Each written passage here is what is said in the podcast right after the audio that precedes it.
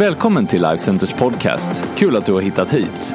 Du ska nu få lyssna på en predikan från en av våra gudstjänster. Du är alltid välkommen att besöka Life Center.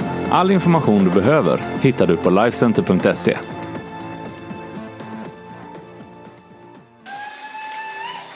Härligt! Underbart. Medan eh, vi står upp så kan vi bara be tillsammans. Herre, jag tackar dig för eh, den här gudstjänsten. Jag tackar dig för att vi är inne i predikan. Jag tackar dig för att det är ditt ord som vi får eh, bära fram, lyfta fram. Jag tackar dig för att det finns kraft i det ordet. Jag tackar dig för att eh, det finns kraft i det ordet för var och en av oss som är i det här rummet den här förmiddagen. Jag tackar dig för att det finns kraft för var och en som lyssnar på den här podcasten. Jag tackar dig för att ditt ord är levande, det är verksamt säger ditt ord själv om sig självt och jag tackar dig för att vi får ta emot av det idag. Och inte bara att det är ett ord, inte bara att det är kunskap, utan också att det är närvaro. Att det är av din egen närvaro vi kan få ta emot idag.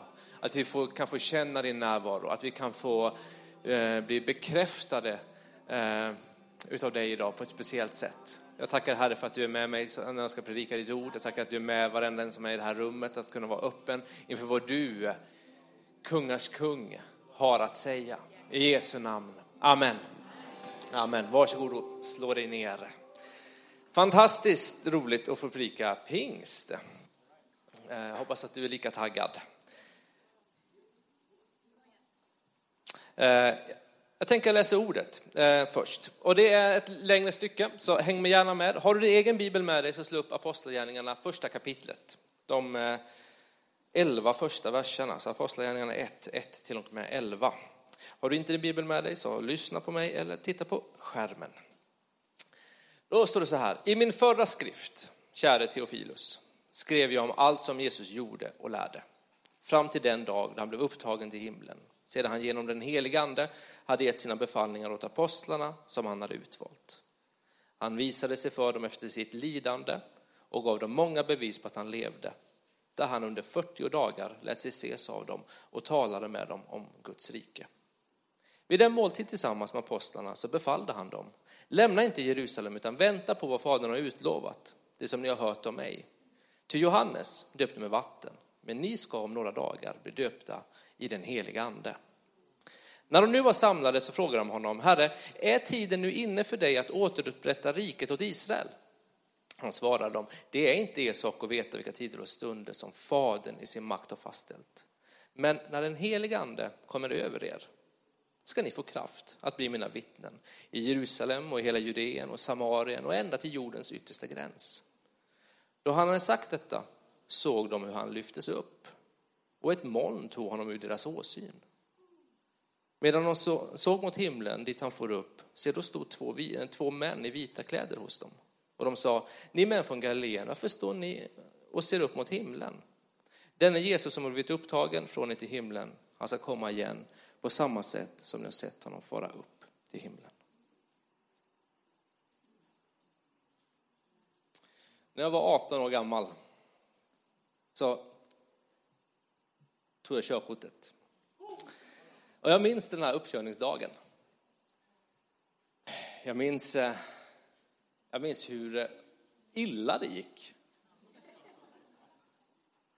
Ungefär som, så illa som det gick för Petrus efter när Jesus dog eh, tabbade mig enormt. Ah, det var ingen bra uppkörning. Verkligen inte. Jag glömde bort vad väjningspliktsskylten innebar. Körde bara rakt ut på en stor väg. Jag glömde bort att framför en skola så kör man i 30, inte i 50. Fick känna på när läraren eller instruktören bromsar åt den. Jag gav ett skakigt intryck. Och jag minns så tydligt just där utanför den här skolan, just det här när man liksom, säkerhetsbältet bara hugger tag i en. Man känner att där rök det här körkortet. Så jag bara gav upp. Inte att jag slutade köra, utan jag bara fortsatte att köra. Jag körde på. Lite uppgiven. Eh, instruktören fortsatte att vägleda mig och säga att kör där och gör det här och gjorde allting det där. Och sen så kom vi fram till, till trafikskolan, jag såg min pappa sitta i den där vinröda Volvon förväntansfull och jag skulle parkera bilen. Jag stängde av motorn och jag bara ville försvinna därifrån. Instruktören tittar på mig, suckar, Ja, du. Ja, du. Tänkte jag. Jag sa ingenting. Jag tänkte, ja, du. Så han, ja, det gick ju inte jättebra där i början. Sa ingenting. Jag kan ju underkänna dig. Det här var väldigt märkligt. Sen säger han, men jag väljer att godkänna dig. För du var väldigt nervös i början, men sen, sen kom du in i det och körde riktigt bra. Jag, jag fattade inte ens vad han sa. Så jag fick det här lappet, det här var innan, alltså mina systrar de fick liksom körkortet, då hade de ju sitt körkort liksom hängande i solskyddet medan man körde. Det var på den gamla goda tiden, när liksom man tryckte upp körkorten i tro om att alla skulle lyckas på första försöket. Eh, vad mig återberättat är, jag fick ju bara en papperslapp, eh, så att, men det var ändå en papperslapp. Det var grymt var det. Det var så fantastiskt härligt. Jag kommer ihåg, hjälp, ska jag kunna det här själv nu? Ska jag kunna köra själv? Och jag tänkte, det här är inte alls samma sak som det vi har läst i Bibeln, men lite samma feeling måste det ha varit för lärjungarna när Jesus försvann upp där. Ska vi kunna det här själva nu? Ska inte vi ha någon med oss i förarsätet som säger vad vi ska göra och som eh, berättar tydligt för oss när vi inte gör som vi ska? Då är frågan, vad är det man ska komma ihåg? Vad var poängen med Jesu födelse? Hans uppdrag, hans liv, hans död och hans uppståndelse. Nu var ju inte Lukas som skrivit apostlagärningarna var inte en av apostlarna, men han kände också en, ett behov av att samla ihop det som han har hört apostlarna berätta. Så att alla ska få en tydlig eh, redogörelse för vad var det Jesus gjorde. Vi läste i första versen där att i min förra skrift, alltså Lukas evangeliet, så skrev jag om allt som Jesus gjorde och lärde fram till den dag då han blev upptagen till himlen. Det fanns ett behov av att veta vad var det Jesus gjorde. Så vad gjorde han egentligen? Vad var poängen med att Jesus kom? Hur skulle du sammanfatta evangeliet för dig själv? Jag tror att några av er tänker på att ja, men Jesus kom ju för att dö för våra synder. Ja, absolut. Någon annan kanske tänker att eh, ja, men Jesus kom ju faktiskt för att han eh, föddes för att han levde sedan ett felfritt liv och var det perfekta exemplet. Ja, absolut. Någon annan kanske tänker att ja, men Jesus kom ju vara kärlek. Han var ju kärleken personifierad. Absolut.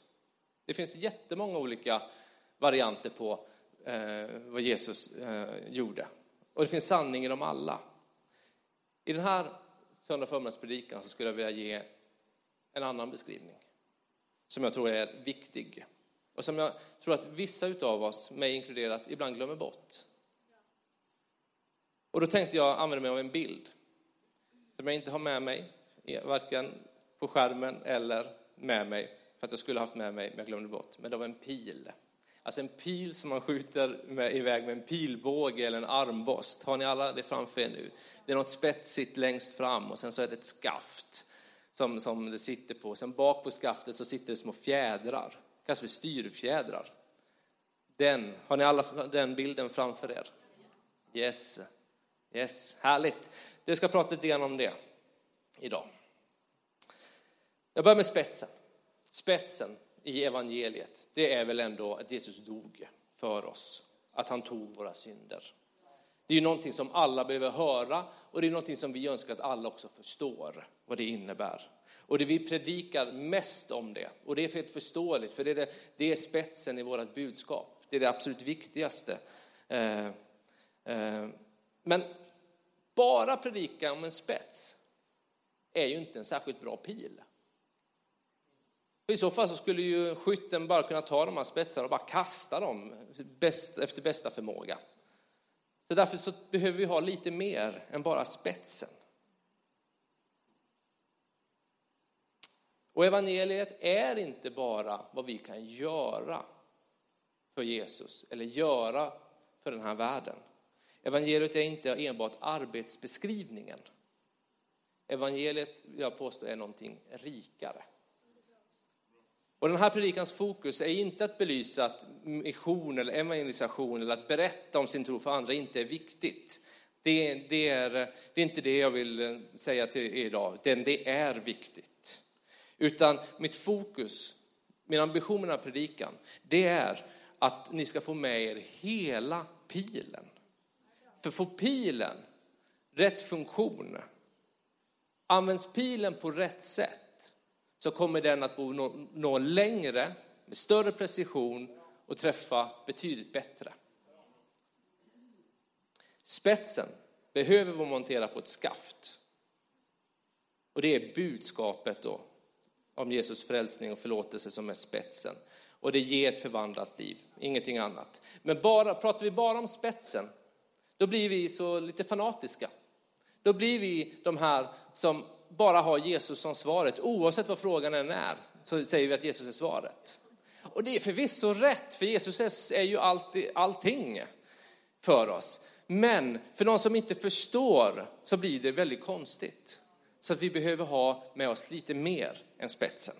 Vi behöver ha skaftet också. Skaftet är då Jesu liv.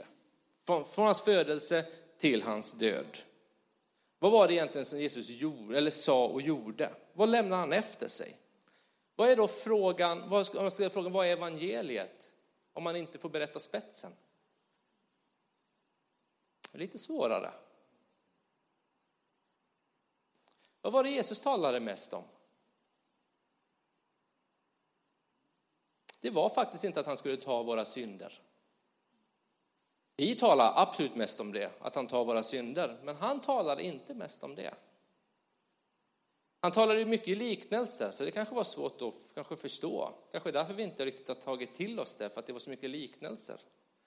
Men de här liknelserna, de börjar på ett speciellt sätt. Himmelriket är som. Till och med efter hans uppståndelse, i den texten vi har läst, i vers 3 och vers 6, så återkommer det här budskapet. Han visade sig för dem efter sitt lidande och han gav dem många bevis. Han var med dem i 40 dagar och talade med dem om Guds rike. De frågar ju till och med honom, när är tiden inne för det att upprätta riket?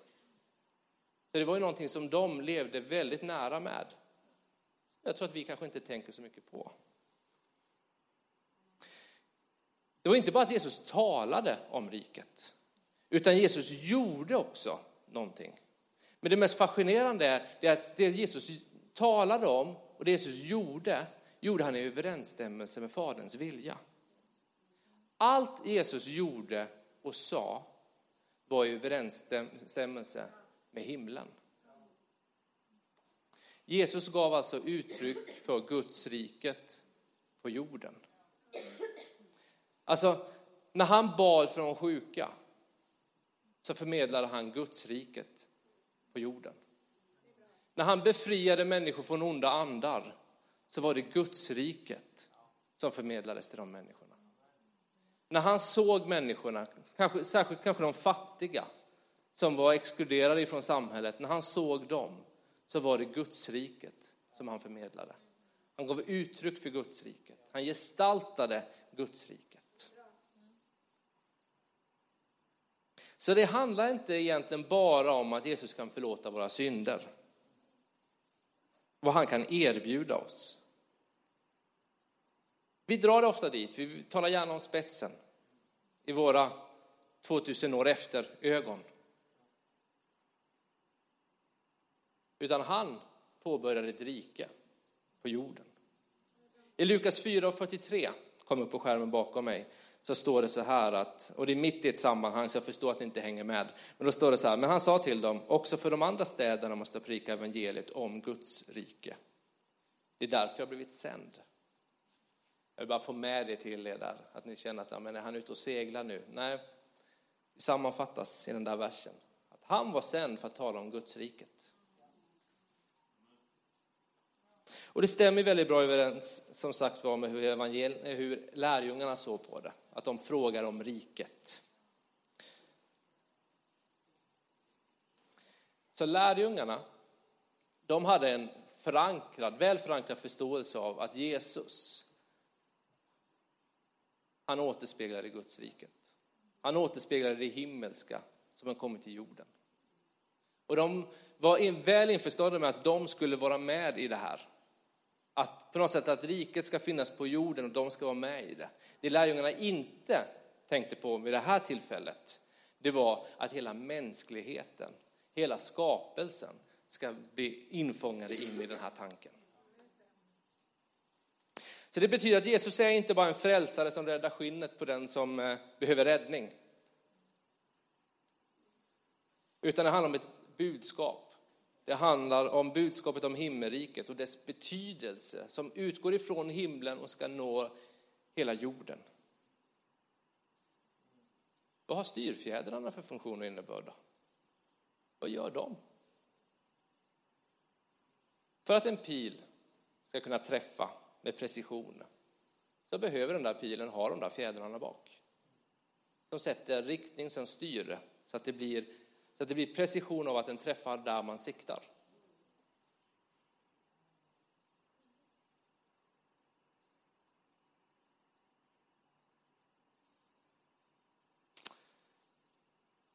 När lärjungarna frågar om det här med riket, som jag har nämnt flertal gånger, och det gör jag lite med flit för att i, i versen 6 så, fråga, så står det att de frågar Jesus, Eh, är tiden nu inne att återupprätta riket?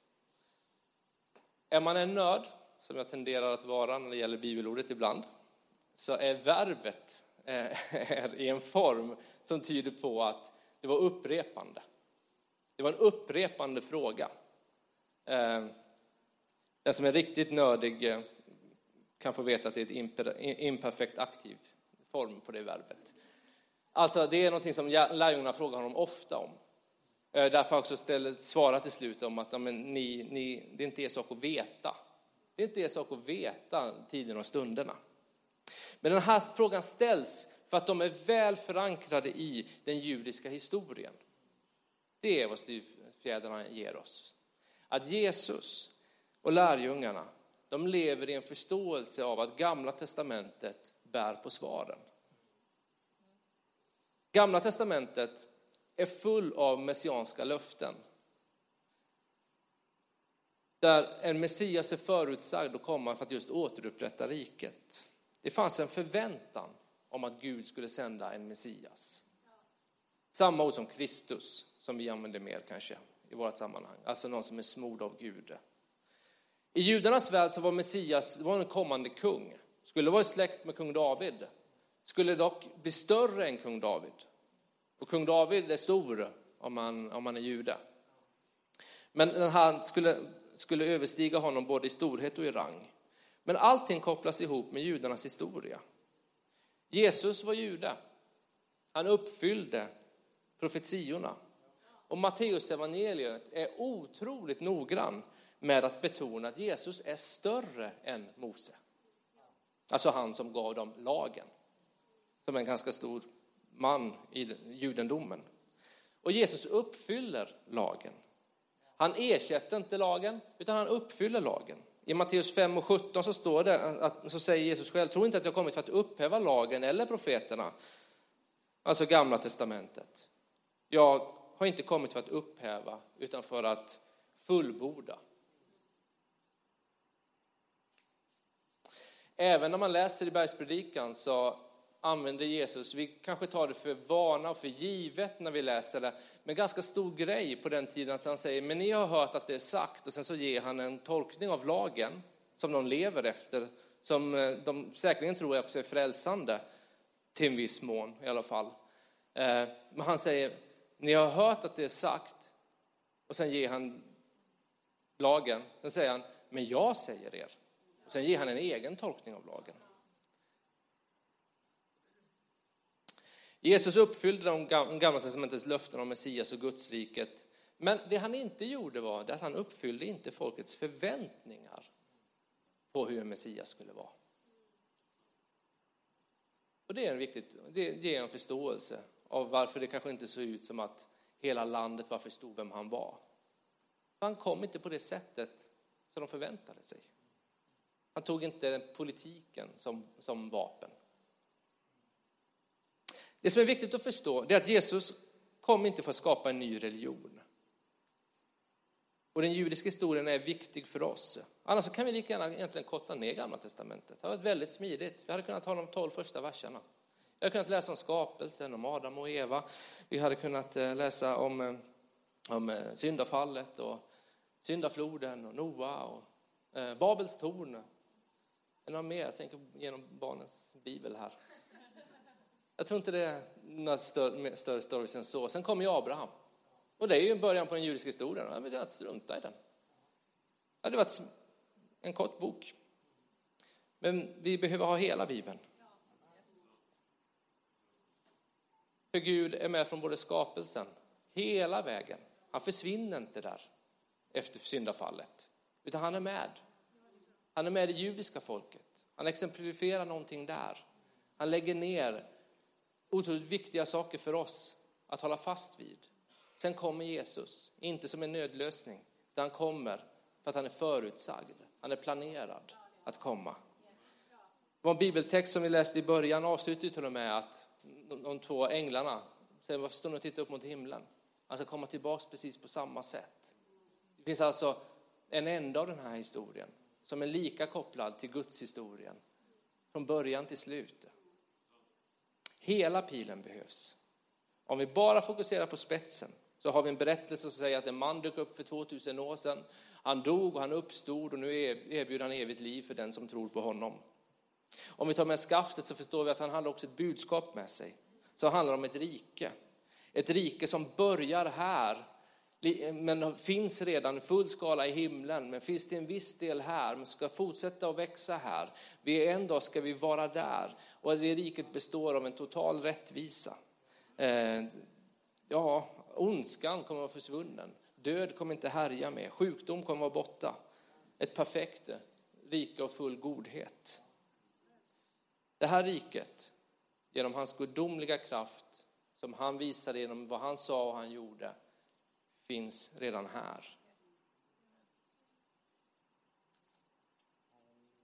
Bönen som Jesus lärde sina lärjungar, Fader vår, går ju så här att beroende på översättning, det var lättare förr när vi bara hade en, men nu är det så många olika. Men då i alla fall, vår far i himlen, låt ditt namn bli helgat, Låt ditt rike komma, låt din vilja ske på jorden så som i himlen och så vidare. Men där var det inte intressant, det jag läste där. Låt ditt rike komma.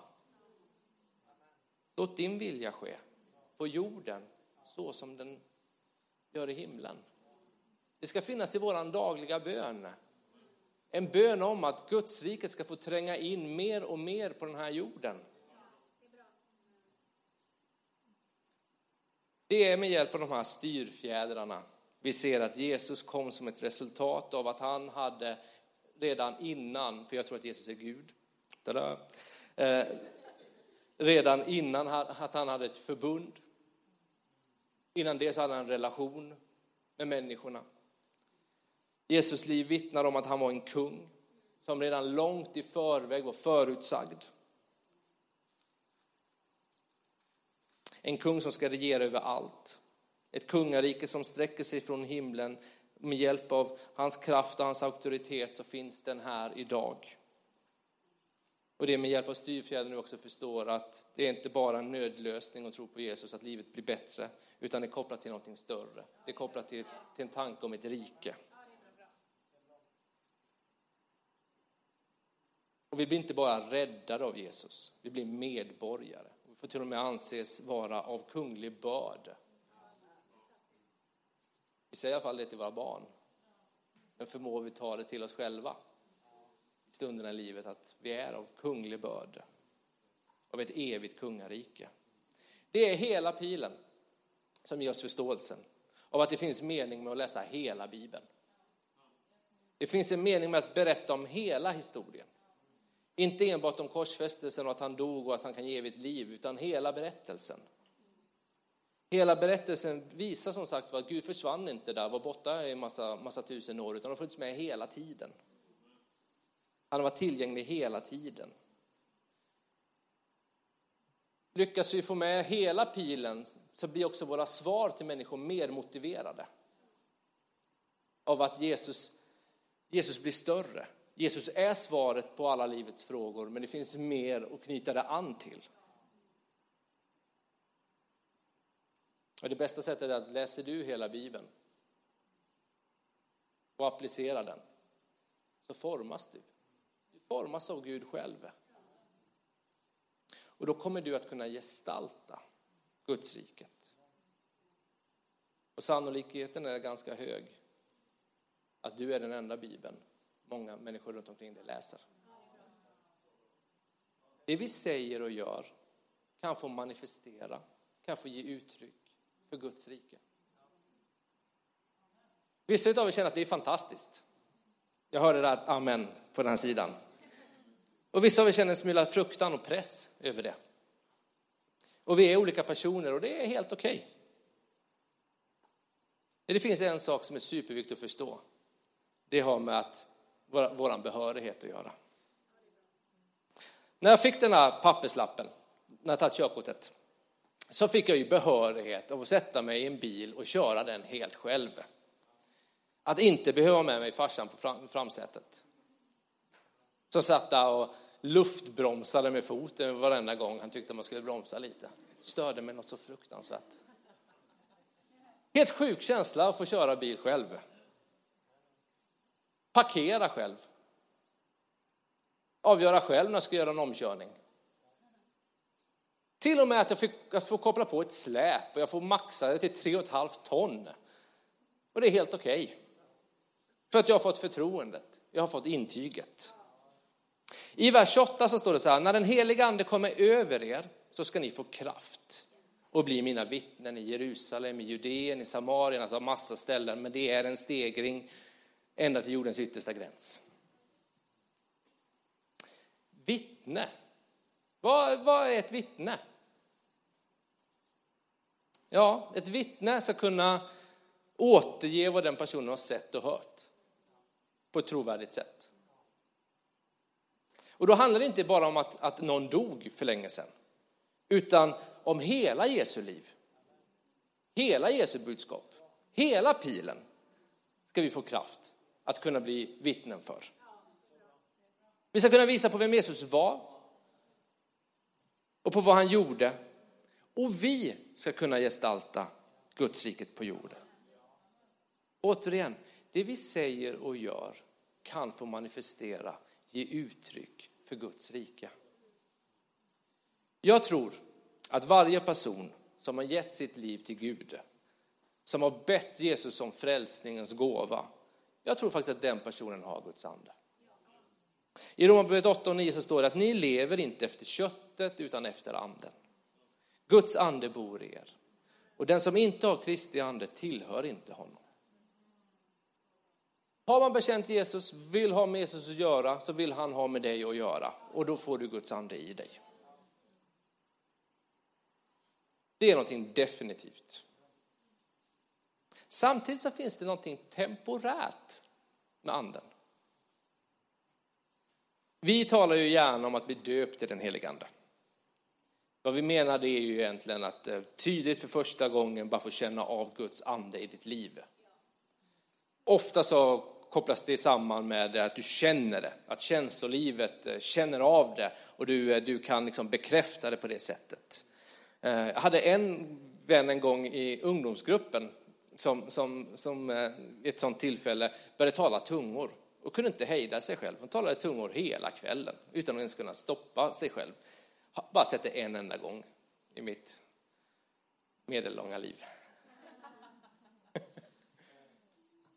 Men ofta så, det, så känner vi det. Men det är någonting temporärt det där, att bli fylld av anden. Jag tror också att man kan bli fylld av anden om man känner ingenting. Jag är en liten sån person. Utan det är snarare att jag kan efterhand se att i olika situationer i livet så har jag sagt saker, gjort saker som stämmer överens med Gudsriket. Och jag är ganska tacksam av att jag fick vara med och göra det, för jag vet inte riktigt om, om, jag, om, det, om det var min egen kompetens som jag gjorde det, utan jag tror att det är för att jag var fylld av anden. Känslolivet behöver inte alltid känna av det, för jag tror att det är definitivt att den som är en kristen har Guds ande i sig. Men vi behöver ständigt fylla på av anden. Vi behöver få mer av anden. Och det är det som är det temporära. Alltså vi behöver varje dag inbjuda den heliga ande i våra liv. För vi behöver ha kraft. Vi behöver ha kraft. Dels för att kunna vittna om Jesus på ett bra sätt. Men också för att vi ska kunna få likna Jesus. Att få andens frukt i våra liv. I Galaterbrevet så står det om andens frukt. Och, och varför inte, du får gärna sno det här. Jag har börjat med det här sedan en tid tillbaka. Att jag på morgonen vid något ögonblick så bara, så är min bön att jag välkomnar den heliga ande i mitt liv. Eh, jag önskar att få berätta om honom på ett andefyllt, andekraftigt, ni förstår vad jag är ute efter, sätt. Men också att jag ska få formas till att bli mer lik Jesus. Att bara be om att ge mig Gud idag en gudomlig kärlek, en gudomlig glädje, en gudomlig frid, ett gudomligt tålamod i Jesu namn. Amen. En gudomlig vänlighet, en gudomlig godhet, en gudomlig trohet, en gudomlig mildhet och en gudomlig självbehärskning. Stå inte gudomlig framför mig, jag behöver poängtera det för jag behöver det. För det är inte mina egna, jag behöver inte, jag behöver inte så mycket utvecklas i min egen karaktär, egen kraft, utan jag tar hellre hjälp av den heliga Ande, att han formar mig med det. För att om han formar mig, då vet jag att det är någonting extra i det. Ni ska få kraft. Jag är inne på en avslutning här. Ni ska få kraft. Ordet är dynamis. Dynamit kanske någon tänker på. Och det är kraft i ordet givetvis, för det är kraft. Ett kraftfullt ord. Men här, ni ska få kraft, jag blir mina vittnen, så är ordet kopplat till mirakelkraft. Alltså att få göra det som Jesus gjorde. Med andra ord att få gestalta och sprida Gudsriket med hjälp av mirakelkraft ifrån himlen.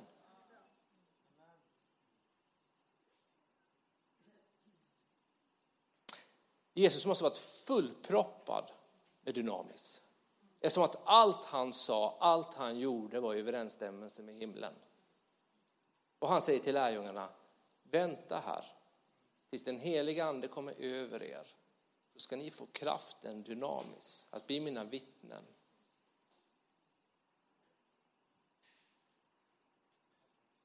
Tänk att du och jag, att vi kan få ha vår identitet i Gud. Att han vill ge oss sin kraft till oss. Att vi inte bara behöver finna oss i hur den här världen går och hur det är, utan att vi kan bara få ta den kraften och faktiskt utgöra en skillnad i den här världen. Att vi med hjälp av den här kraften kan få återspegla Guds kärlek på den här jorden. Med hjälp av Andens frukter förstå att det är inte, det är inte min självförverkligande, det är inte min kompetens, utan det är hans godhet, det är hans, eh, allt är hans och det är det jag får sprida. Har du en gång blivit döpt i den heliga ande, alltså kanske känt av Guds ande på ett eller annat sätt, varit i funktion i profetia, varit igång i tungotal men att det har tystnat. Det betyder absolut inte under några omständigheter att Guds ande har lämnat dig. För det är någonting definitivt att du har Guds ande i dig. Men du behöver få en påfyllning. Vi behöver ständigt ha påfyllning. Jag har precis sagt att jag behöver få påfyllning dagligen.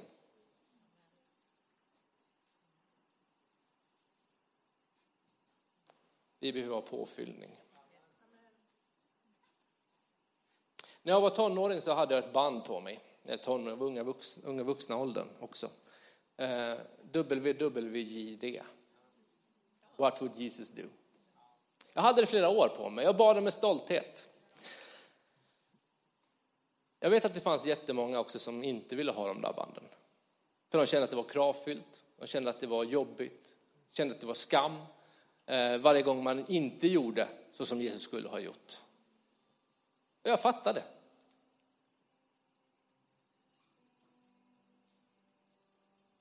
Men den tolkningen, det, är inte, det gör, inte, gör ju inte bara en människa nedstämd, jag tror att hela himlen sörjer.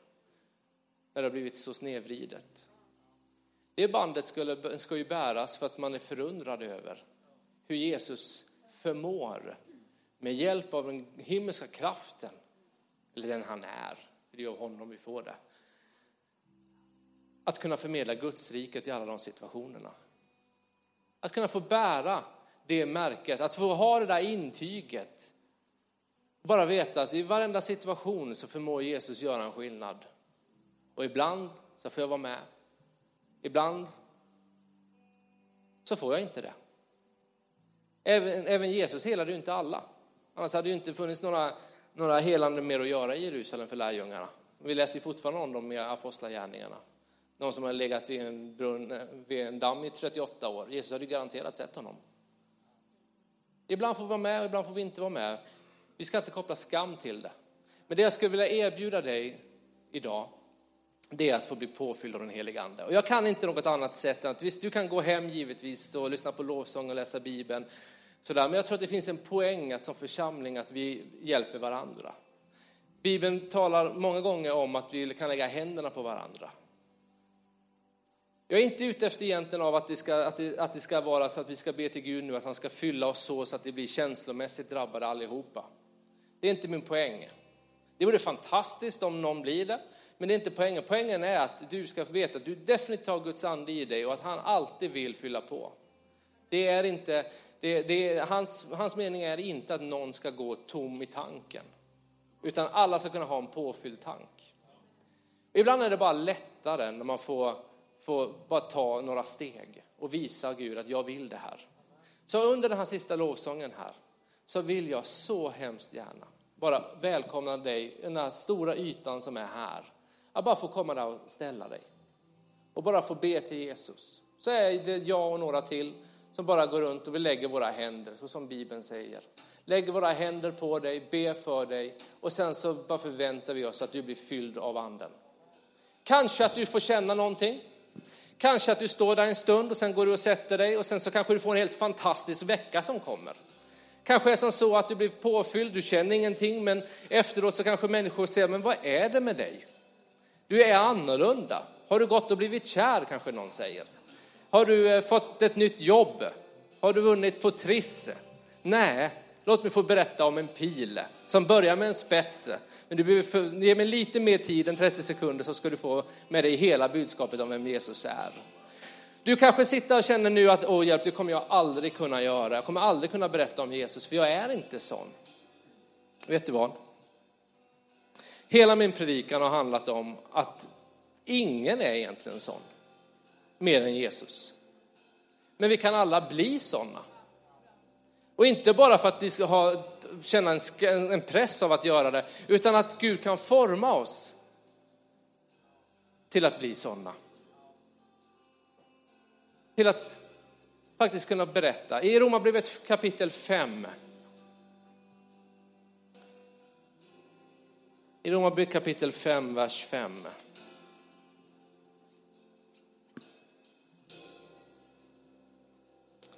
Så står det Ty Guds kärlek är utgjuten i våra hjärtan genom den heliga Ande som han har gett oss. Ty Guds kärlek är utgjuten i våra hjärtan genom den heliga Ande. Du kanske inte vill komma fram här och känna att du blir påfylld av kraft på det sättet som du tänker kraft är. Men du kanske vill bli påfylld av Guds kärlek. Att det får börja där istället. För det det står, att det är den heliga ande. Det är genom den heliga ande som Gud kan utgjuta sin kärlek i oss. Och det är väl ändå det vi behöver mest, och kanske först. Att få känna oss riktigt, riktigt älskade av Gud. Känna oss riktigt, riktigt älskade av Gud. Det kanske var jättelänge sedan som du kände dig riktigt älskad av Gud. Då skulle jag ge dig den möjligheten också. En bred inbjudan. Du gör givetvis helt som du vill med den. Vill du bara stå kvar och prisa Gud så gör du det också. Men jag välkomnar dig gärna hit också. Att bara få bli påfylld av den heliga Ande. Få känna av Guds närvaro känslomässigt eller bara med vetskapen av att nu är han här och han kommer göra en skillnad i ditt liv. Han kan göra en skillnad i ditt liv.